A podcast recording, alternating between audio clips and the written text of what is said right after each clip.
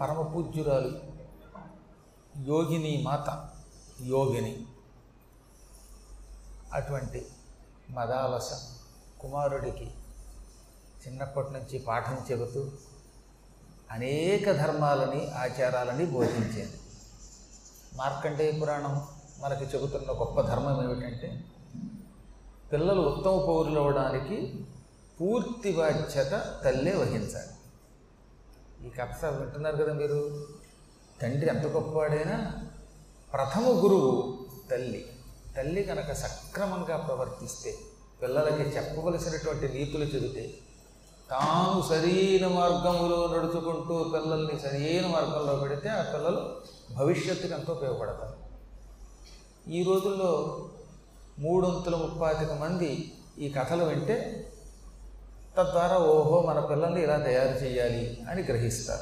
లేకపోతే ఏమవుతుంది? ఇవన్నీ పోయి పిల్లలు పొద్దున్నుంచి స్కూల్కి వెళ్ళి సాయంకాలానికి తిరిగి వచ్చే సమయానికి ఒక్క అరగంట ఆగరా ఈ సీరియల్ అయిపోయాక నీకు అన్నం పెడతానంటే వాడు సీరియల్ మీద దృష్టి పెడతాడు. పనికిమాలినటువంటి కొన్ని కార్యక్రమాలు ఉన్నాయి. లోకాలని సర్వనాశనం చేయడం కోసం అటువంటి కార్యక్రమాన్ని ఏర్పాటు చేశారన్నమాట. దరిద్రపు బండబూతులు వేసుకోకూడని వేషాలు ఒకళ్ళొకడు తిట్టుకోవడాలు కొట్టుకోవడాలు ఓరి రామచంద్ర ప్రభు అవి చూసామంటే ఓ చెంబు నీళ్ళలో దూకి ఆత్మహత్య చేసుకోవాలనిపిస్తుంది. అటువంటి కార్యక్రమాలు తల్లిదండ్రులు చూస్తూ ఉంటే ఇంకా పిల్లలు చూడకుండా ఎందుకుంటారు నేను చాలా ఏళ్ళలో చూస్తాను అనమాట కర్మయోగం వల్ల ఎప్పుడైనా ఒక్కొక్క ఇంటికి వెళ్ళడం తటస్థిస్తే ఆ ఇంట్లో ఏ కార్యక్రమాలు అలా కూర్చొని గుడ్లు అప్పగించి వాళ్ళు చూస్తున్నారు పిల్లలు వాళ్ళ దారి వాళ్ళు స్కూల్ నుంచి వస్తారు పరిగెత్తుకు వస్తారు ఇంకా వాళ్ళకి పనే ఉండదు ఈ తల్లి పట్టించుకోదు ఏది పడితే తింటారు ఎక్కువ భాగం పిజ్జాలు తింటున్నారు ఆ పిజ్జా తింటే వాడికి బొజ్జ పెరుగుతుంది లచ్చపోతుంది దాంతో ఏమవుతుంది చివరికి వాడు వాడి దారిన వాడేమో కూర్చొని అవేవో క్రికెట్ చూసుకుంటాడు. ఈ పిచ్చి గడ్డం పెంచుకుంటాడు రకరకాలైనటువంటి వెకిలివేషాలు వేస్తాడు.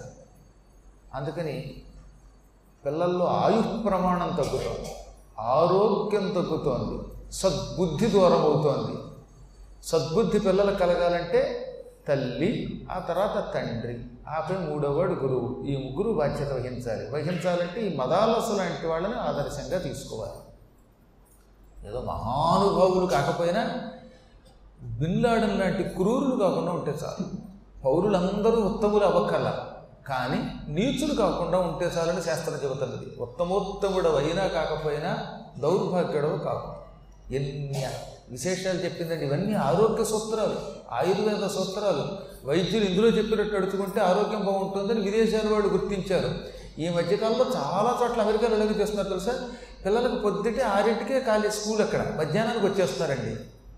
ఇంచుమించుగా చిన్నప్పటి నుంచి పిల్లలు పన్నెండేళ్ళ వరకు ఉదయమే తెల్లవారుజామున ఇంచుమించుగా ఏ ఐదింటికో తల్లి లేచి పిల్లలకి స్నానం చేయించి ఇంత పెట్టి పంపేస్తుంది వాళ్ళకి ఏదో క్యారేజ్ ఇస్తుంది అక్కడేం తింటారనేది పక్కన పెడితే పన్నెండు పన్నెండున్నరకు వాళ్ళ స్కూల్ అయిపోతుంది. అప్పటిదాకా నేర్పి పంపుతున్నారు. అప్పుడు ఏమవుతుంది పిల్లలకి? ప్రాతకాలంలో లేవటం వల్ల ఆరోగ్యం వస్తుంది బ్రాహ్మీ ముహూర్తంలో చదివిన చదువు పట్టిస్తుంది స్కూల్కి పెడుతున్నారు మధ్యాహ్నం వచ్చి కాసేపు ఆడుకుంటున్నారు. ఆటల వల్ల శరీరం దృఢమవుతోంది. ఇది మనకు మహాభారతం వంటివి చెప్పినటువంటి విధానం. ఆ విధానాన్ని ఇప్పుడు విదేశీయులేమో అమల్లో పెట్టుకుంటున్నారు. మనం పిల్లలు ఎప్పుడు పెడుతున్నారో తెలియదు ఎప్పుడు వస్తున్నారో తెలియదు అసలు స్కూల్లో కూర్చోవడం తప్ప బెంచీల మీద కూర్చోవడం తప్ప వ్యాయామం లేదండి. బుద్ధి లేకుండా అయిపోతారు పాప పిల్లలు పాడైపోతారు. ఒక్కడికి భారతం చెబుతున్నావా భాగవతం చెబుతున్నావా రామాయణం చెబుతున్నావా? చెప్పడం కాదు. ఆ పాత్రల యొక్క విశిష్టతని రంగరించకపోతే ఈ దౌర్భాగ్యం తెరుగుతారు రాముడిని తిట్టేవాళ్ళు కృష్ణుడిని తిట్టేవాళ్ళు. అప్పుడు మనకు రావలసిన ఫలం అందవలసిన ఫలం అందడం లేదు. కాబట్టి మనందరం ఉత్తమ అయిన వదాలసకి ఓటేద్దాం. ఆవిడికి భక్తితో నమస్కరిద్దాం. అనుసరిద్దాం. ఈ క్షౌరము వంటి కార్యక్రమాలు మధ్యాహ్నమే చేయాలని మళ్ళీ ఒకసారి చెప్పింది. శ్మశానానికి వెడితే కట్టుకున్న గుట్టలతో స్నానం చేయాలి. స్నాయిత చైలవాన్ ప్రాజ్ఞ కటభూమి ఉపేత్య శ్మశానానికి వెళ్ళిన వాడు ఇంటికి రాగానే అక్కడ ఉన్నటువంటి క్రిములు మన మీద పడతాయి కనుక ఆ అశుభ్రత ఆ శవానికి సంబంధించినటువంటి అశుభ్రత శరీరాన్ని ఆవహించి ఉంటుంది కనుక కట్టుగుట్టలతో శుభ్రంగా స్నానం చేయాలి బండి. స్నాయిత చేయలవాన్ ప్రాజ్ఞ అంటే ఈ మధ్య ఏం చేస్తారు ఓ బకెట్ నీళ్ళు పోసుకుని పక్కన వస్తారు. బకెట్ నీళ్ళు పోసుకోవడం కదట? మీకు తెలుసో లేదో గరుడ పురాణంలో కుంకుడుకాయల రసంతో రుద్దుకోమంది. నెత్తి మీద కొంచెం నువ్వుల నూనె రాసుకొని శ్మశానానికి వెళ్ళొచ్చిన వాడు ఏం చేయాలి? కుంకుడుకాయల పులుసుతోటే స్నానం చేయాలి. మా బ్రహ్మగారు మహానుభావుడు అలాగే చెప్పాడు. నేను అప్పుడు ఆశ్చర్యపోయి చాలా చోట్ల శ్మశానం నుంచి వచ్చాక స్నానం అంటే ఏదో బకెట్ నీళ్ళు పోసుకుని లోపలికి వెళ్ళిపోతున్నారండి. మీరు ఒక్కరు శాస్త్రీయంగా చేయిస్తున్నారండి. చాలా ఆనందంగా ఉందంటే మీరు చెప్పిన పురాణం ఏమన్నాను అన్నాడు ఆయన. నాకు చాలా ఆశ్చర్యం కలిగింది. నేను తొంభై ఎనిమిదిలో ఈ మార్కండేయ పురాణం చెప్పినప్పుడు ఆయన విన్నారట. ఆయన చాలా గొప్పవాడండి. అసలు ఈ పితృ కార్యక్రమాలు చాలా బాగా చేస్తాడు. వారణాసి నాగేశ్వర శాస్త్రి గారని ఏలూరులో ఉన్నారు ఆయన. ఆయన మన అమ్మగారు పోయినప్పుడు ఇవన్నీ చేయించారు. ఎక్కడ పురాణంలో చెప్పింది ఒక్కటి విడిచిపెట్టలేదు. ఎలా చేయించారు? మీ పురాణం విన్నానంటే ఆ మహిమండి అన్నాడు నాకు చాలా ఆశ్చర్యం కలిగింది. నేను చెప్పినప్పుడు మేమైనా మర్చిపోతాం కానీ వాడు మర్చిపోవట్లేదు అనమాట కాబట్టి ఎందుకు చెప్తానంటే కుంకుడుకాయల పులుసు శరీరంలో ఒక్క సూక్ష్మక్రిమిని ఉంచదు. మన శరీరంలో ఉన్న అనారోగ్యాన్ని ఈ బ్యాక్టీరియాని అన్నిటినీ తొలగిస్తుంది ఆరోగ్యం ఇస్తుంది ఆయుర్వృద్ధిదం అన్నారు దానికి. అందుకనే పూర్వకాలంలో కుంకుడుకాయలు పులుస్తుంటే తలంటుకునేవారు. షాంపూలతో పోసుకుంటే జుట్టు పాడైపోతుంది రంగులు మారిపోతున్నాయి అనారోగ్యాలు వస్తున్నాయి. కాబట్టి సాధ్యమైనంత వరకు ఈ మార్కండేయ పురాణంలోనూ గరుడ పురాణంలో చెప్పినట్లుగా కుంకుడుకాయలు పులుస్తుంటే స్నానం చేయడానికి ప్రయత్నించండి. అందులో ముఖ్యంగా ఇలాంటి అశుచి కాలాల్లో ఆ తర్వాత గురువుతో పొరపాటున పరివాదం పరిహాసం చేయొద్దన్నాడు. గురు ద్విజరాజ మంత్రి పతివ్రత తపస్సుల ఎందు పరివాద పరిహాసములు పరిహరించుము అని కొడుకు చెప్పింది. అందులో ముందు గురువుని చెప్పింది. గురువుగారు నీ మీద ఏదైనా హాస్యం ఆడారనుకో నీ ఏదో కుర్రాడి మీద ప్రేమ వచ్చింది. తాత అని పిలిచారు. ఏం తాతగారు? అనకూడదు వాడు. అంటే గురువుగారు పరిహాసం ఆడితే నువ్వు పరిహాసం ఆడకూడదు. గురువుగారితో వాదించకూడదు. గురువులతోటి ఎవడైనా పరివాదం చేసినా అంటే వాదోపవాదాలు చేసినా ఆయన్ని అపహాస్యం చేసినా వాడికి తక్షణం పోయే కాలం వస్తుందిట. మీకు వీలుంటే ఎలాగో వింటారు కదా స్వారోచష యొక్క కథ వస్తుంది. అందులో మళ్ళీ చెప్పాడు అక్కడ ఏమని? అచటం ద్వేష్టి గతాయుశ్చ సద్గురుం. గతాయుహు అంటే ఆయువు నశించినవాడు. ఒక ముక్కలో చెప్పాలంటే పోయే కాలం దగ్గరకు వచ్చినవాడు. సావు దగ్గర పడినవాడట. గురున్ ద్వేష్టి గురువుని ద్వేషిస్తాడు. అంటే గురువుని ద్వేషించాడంటే అనకూడని మాటలు అంటున్నాడంటే వాడికి ఇక పోయే కాలం దగ్గర పడింది అని. అందుకని ఇప్పుడు కూడా పూర్వం గురువులు ప్రచారాలకు వస్తూ ఉంటే యాత్రలకు వస్తూ ఉంటే ఇదివరకు మనకి మన అదృష్టవశాత్తు భారతీ తీర్థ మహాస్వామి వారు వచ్చారు. ఇప్పుడు ఉత్తరాధికారులు శ్రీ విధిశేఖర భారతీ స్వామి వారు వస్తున్నారు. ఆ వచ్చినప్పుడు కాళ్ళకి నమస్కరించి వారు ఏదైనా అంటే భక్తితో సేకరించి ఎదురుగుండా కాకుండా కొంచెం పక్కకి నిలబడి చెప్పింది వెంటనే తప్ప ఎక్కువ వాదోపాదాలు చేయకుండా ఎదురుగుండా పరిహాసం చేయకుండా నమస్కరిస్తే ఆయువు పూర్ణాయువు అవుతుంది. యమలోకానికి వెళ్ళవట. ఇవన్నీ శంకరాచార్యుల వారు కూడా మనకి వారి జీవిత చరిత్రలో చెప్పారు. అంతటి శంకరుడు జగద్గురువు అయ్యుండి కూడా గురువు గోవిందపాదుని సేవించాడు లేదా? కాబట్టి మనం గుర్తుపెట్టుకోవాల్సింది ఏమిటంటే గురువుల ఎడల పరివాదం పనికిరాదు. అంటే పిచ్చివాగుడు వాక్కూడదు. వాదోపాదం చేయకండి. మీకు గురువు ఏదన్నా చెప్పినప్పుడు నచ్చకపోయినా అది గురువు చెప్పాడు. నచ్చేలా చేసుకోవాలట. గురువులు సాధారణంగా శాస్త్ర నిషిద్ధములు చెప్పరు.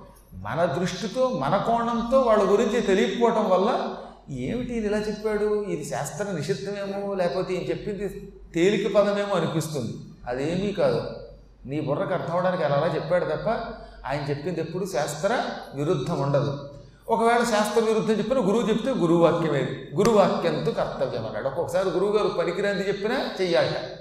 వెనకటికి ఒక గురువుగారు శిష్యుడిని అలాగే పరిహాసం చేస్తే ఆ శిష్యుడు అది నిజమని నమ్మి చివరికి దానివల్ల వాడు ముక్తి పొందాట ఆ కథ మీకు తెలిసే ఉంటుంది. పూర్వకాలంలో ఒక వైద్య గురువు ఉండేవాడు. ఆయన వైద్యం చేశాడంటే చెయ్యి పట్టుకున్నాడంటే రోగం తగ్గేది. అంతటి గొప్ప వైద్యుడు. ఎంతోమంది శిష్యుల్ని వైద్యులుగా తయారు చేశాడు ఆయన. ఒకసారి ఆయన తన శిష్యుడిని వెంట పెట్టుకుని అడవిలో మూలికలు కొయ్యడానికి వెళ్ళాడు. ఈ మూలికలతోటి మందు తయారు చేద్దామని. ఆ మందు తయారు చేసే మూలికల కోసం వెళ్ళాడు. ఏదో వట్టి గొరవ చిట్టి వరగోగు పెద్ద వరగోగు ఇలాంటి వేళ్ళు చాలా ఉన్నాయి రండి ఇవి వెతుక్కుంటూ ఉండగా అప్పుడు తమాషా జరిగింది. ఓ పెళ్ళి గుంపు ఈ అడవి మార్గం గుండా వెడుతోంది ఆ పెళ్ళి గుంపులో పెళ్ళి కొడుకు కూడా ఉన్నాడు. ఆడపెళ్ళి వారింటికి వీళ్ళంతా బయలుదేరి వెళ్ళారు. ఈయన పెళ్ళి కొడుకు పెళ్ళి కొడుకు తండ్రి తల్లి బంధువులు వీళ్ళంతా ఆడపెళ్ళి వారి ఊరు వెడుతున్నారు అక్కడ రేపు రాత్రి పెళ్ళి. అందుకని ముందు రోజు వెడుతున్నారు హఠాత్తుగా ఈ అడవిలోకి వచ్చిన తర్వాత పెళ్ళి కొడుకు కడుపు రెప్పి పట్టుకుంది. మామూలు కడుపు రెప్పి కాదు కడుపు అంతా గొడగొడలాడిపోయి సోలు వచ్చేసింది బాధ వచ్చింది తట్టుకోలేకపోయాడు. బాబోయ్ చచ్చిపోతున్నాను చచ్చిపోతున్నాను అన్నట్ట. శుభవానని పెళ్ళి కడుతూ అంటే ఈ పెళ్ళి కొడుకు ఏమిట్రా ఇలా మెలికలు తిరిగిపోతున్నాడు కడుపు రెప్పితో బాధపడుతున్నాడు అని పాప వాళ్ళు అడవిలోనేమో వైద్యుడు ఎక్కడ దొరుకుతాడా అని అటు ఇటు వెతికారు. వాళ్ళ అదృష్టవశాత్తు ఈ వైద్యుడు శిష్యుడు కనపడ్డారు. ఇక వాళ్ళు ఆనందపడిపోయి మహానుభావ మా పెళ్ళి కొడుక్కి కడుపు నొప్పి వచ్చింది ఎవరు వైద్యం చేస్తారా? ఈ పిల్లాడికి ఏమైనా గండం వస్తుందో అనుకుంటుంటే అదృష్టవశాత్తు ధన్వంతరిగా ప్రసిద్ధికెక్కిన నువ్వు కనపడ్డావు. ఏదో ఒక మందు అన్నారట. ఆయన వెంటనే ఒక్క క్షణం ఉండు అని అక్కడ ఆపి పక్కన శిష్యుడితో పాటు ఒక పొదలోకి రహస్యంగా వెళ్ళి ఆ తర్వాత ఒక రెండు నిమిషాల తర్వాత బయటకు వచ్చి మూడు గుడికలు తీసి ఒరే పెళ్ళి కొడుక ఈ మూడు గుడికలు రోట్లో వేసుకుని మింగి కసిన మంచినీడు తగు రోగం పోతుందన్నట్ట వాడు మూడు గుళికలు మింగేశాడు. ఇంత ఇంత గుళికలు నల్లగా అగ్నిదుండు మాత్రంలో ఉన్నాయి. ఈ నల్లని గుళికలు మింగి ఈయన మంచినీళ్ళు తాగాడు. టక్కన పోయేదట్టు కడుపు నొప్పి. ఇంకా పెళ్ళి కొడుకు తండ్రి ఆనందపడిపోయి మా అబ్బాయికి ఏకంగా పదివేల వరహాలు కట్నం అండి. వంద వరహాలు మీకు ఇచ్చేసానండి మా అబ్బాయిని బతికించారు. ఎందుకని వీడు పోతే కట్నం రాదు. మీరు వాడిని రక్షించారు బతికించారు అని ఆనందపడిపోయి ఓ నూరు వరహాలు చేతిలో పెడితే ఆయన పుచ్చుకుని దీవించి వెళ్ళిపోయాడు. పెళ్ళికు పెళ్ళిపోయింది ఇప్పుడు శిష్యుడు గురువుగారిని గురువుగారు మోసం మోసం అన్నాడు. ఏం మోసం రా శిష్య అన్నాడు. మోసం కాకపోతే ఏమిటండి? మీరు వాడికి ఏమిచ్చారు నేను చూశాను కదా మీ పక్కనే ఉన్నాను కదా. ఈ వైద్యులు గారు శిష్యుడితో కలిసి ఆ దగ్గరలో ఉన్న ఒక పొదలోకి వెళ్ళి ఇలా పొట్ట నలిపి ఆ ఒంటి మీద ఉన్నంత మట్టి తీసి దాన్ని మూడు గుళికల కింద దిద్ది చేతులు పెట్టాట. ఇంతకీ వైద్యుడు వేసింది? అది మందు కాదు. ఈ ఒంటికి చెమట పట్టడం వల్ల వచ్చే మట్టి ఒంటిని నలుచుకుంటే మట్టి వస్తుంది ఆ మట్టిని ఇంత గుడికలు చేసి ఆ గుడికలు పెళ్ళి కొడుకు నోట్లో వేసి కసిన మంచినీళ్ళు తగ్గించాడు వాడికి రోగం తగ్గిపోయింది. మట్టి మందు కింద ఇచ్చి వంద వరహాలు కొట్టేస్తారా? తప్పు కదా. పైగా మందు అడిగితే మట్టి ఇవ్వడం ఏమిటండి అంటే అదేరా నాయన నా ఉపాసనా మహిమ గురువులంటే ఏమిటో తెలిసిందా? అడుగులో ఉన్నాను నేను. నా దగ్గర సమయానికి మందుల బాక్సు లేదు. ఆ పెళ్ళి కొడుకు చూస్తే బాధతో గితగితలాడిపోతున్నాడు మందు పడకపోతే చచ్చిపోతాడు. ఈ సమయంలో నా దగ్గర మందు లేదు. ఎప్పుడో నా ఊర్రా లేకపోతే ఆ తర్వాత మందు వేస్తానంటే వాడు ఆ బెంగతో చచ్చిపోతాడు.